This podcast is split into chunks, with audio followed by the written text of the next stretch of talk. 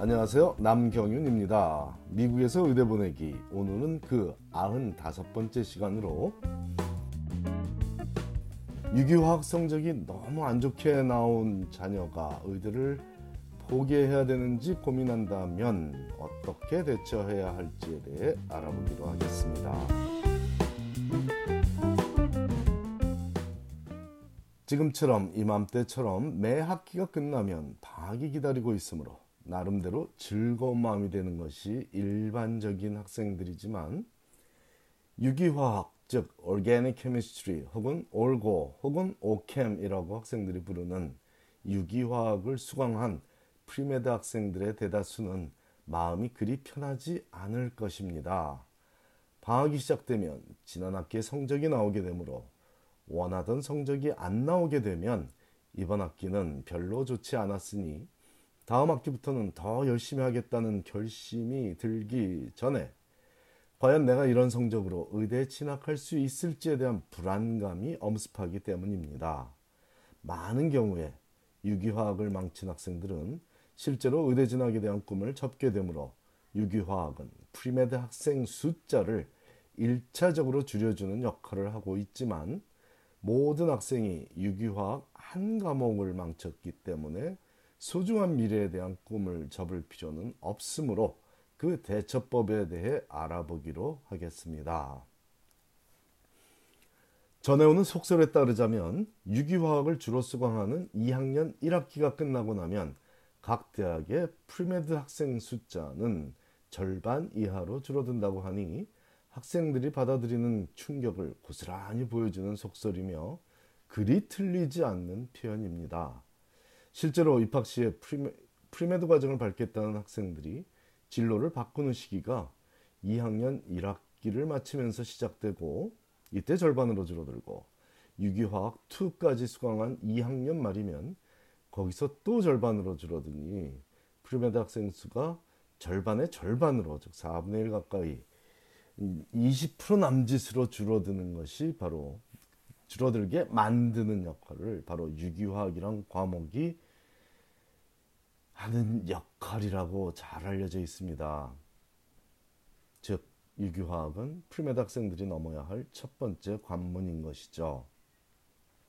첫 번째 관문이라는 점에 유의해야 하겠습니다. 즉 유기화학 성적만 잘 받으면 의대에 진학할 수 있다는 것이 아니라 많은 중요한 관문들 중 고작 첫 번째 관문이므로 이 시기에 학생들은 심리적으로 위축이 되면서 앞으로 다가올 의대 입시에 대한 공포심에 빠져들게 되므로 포기라는 길을 택할 수도 있습니다. 만일 자녀가 이런 상황에 처해 있다면 이때 부모가 해줄 수 있는 현명한 조언이 있죠.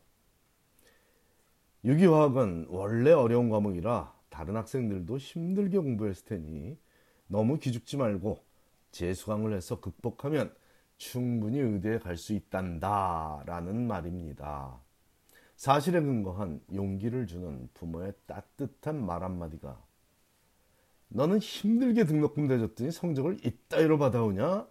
라는 질타보다 훨씬 자녀를 사랑하는 마음을 보여줄 수 있을 뿐 아니라 실제로 자녀의 마음에도 또한 부모 자신의 마음에도 따뜻한 온기가 돌게 할 것입니다.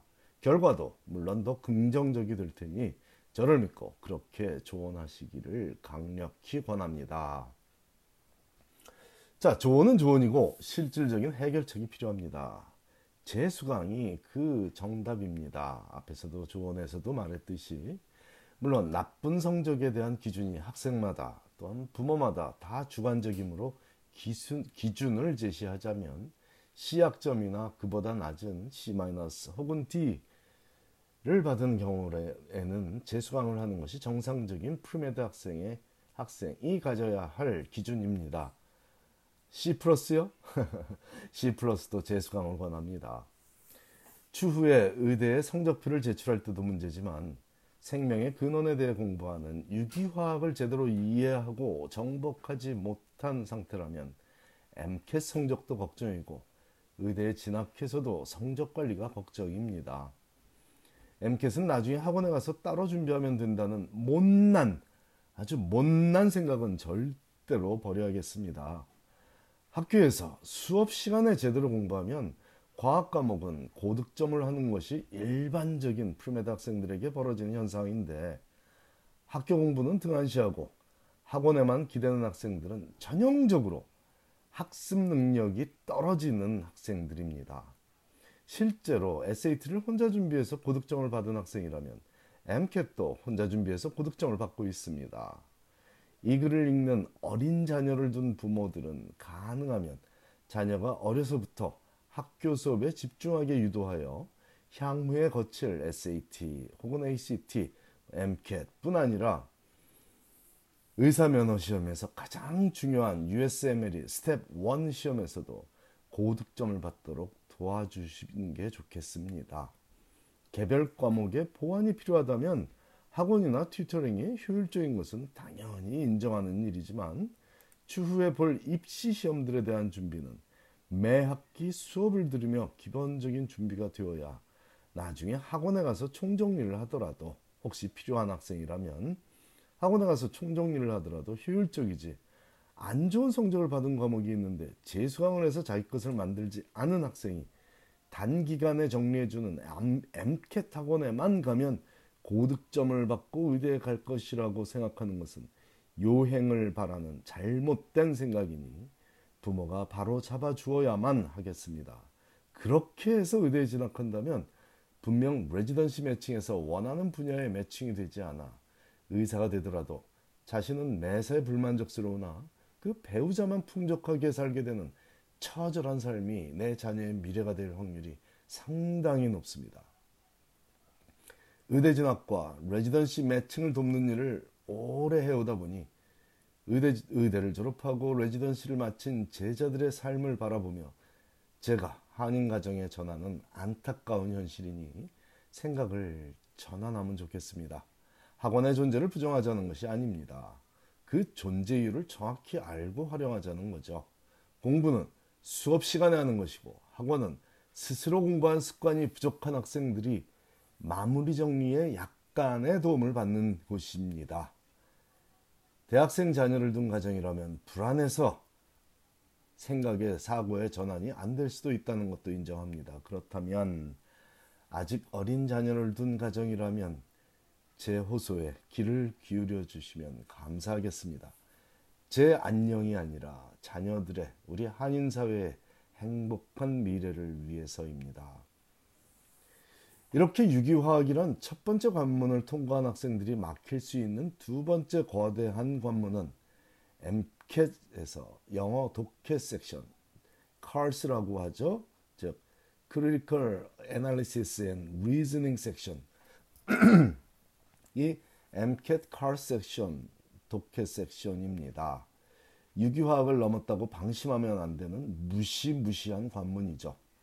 군대에서 산악행군을 해본 부모라면 기억하고 있겠지만 행군이 시작되고 첫 번째 산등성이를 다 올랐다고 생각하며 잠시 숨을 돌리자면 첫 번째 오르막보다 더 끔찍한 오르막이 기다리고 있었듯이 영어 독해는 우리 한인 학생들 특히 부모가 영어로 자녀와 세상살이에 대해 대화하지 않고 깊이 있는 대화를 해보지 않고 사춘기를 보낸 학생들에게 아주 도전적인 관문이 될 것입니다. 과학 분야에 대한 시험 문제가 나오는 게 아니라 모든 분야에 대해서 특히 인문학이든 상식이든 모든 분야 세상살이에 도움되는 가장 기본적인 그런 얘기들이 지문으로 나오기 때문입니다. 이 관문을 잘 넘겨야 의대로부터 인터뷰 초대라도 받아보게 될 것이고 사회성을 갖추지 못한 학생이라면 절대 넘지 못할 마지막 관문, 즉 인터뷰라는 관문을 구경이라도 해볼 것입니다. 즉 유기화학이 아무리 힘들게 느껴져도 해결하기 가장 수월한 문제라는 점을 힘들어하는 자녀들에게 주지시켜 주면 좋겠습니다. 물론 더 힘든 관문들이 기다린다고 하면 거기서 포기할 학생들도 있겠지만 그런 학생이라면 어차피 의대 생활도 레지던시 과정도 힘들다고 중도에 포기할 수 있으니 포기하려면 대학 시절에 일찌감치 포기하는 것이 낫겠습니다. 감사합니다.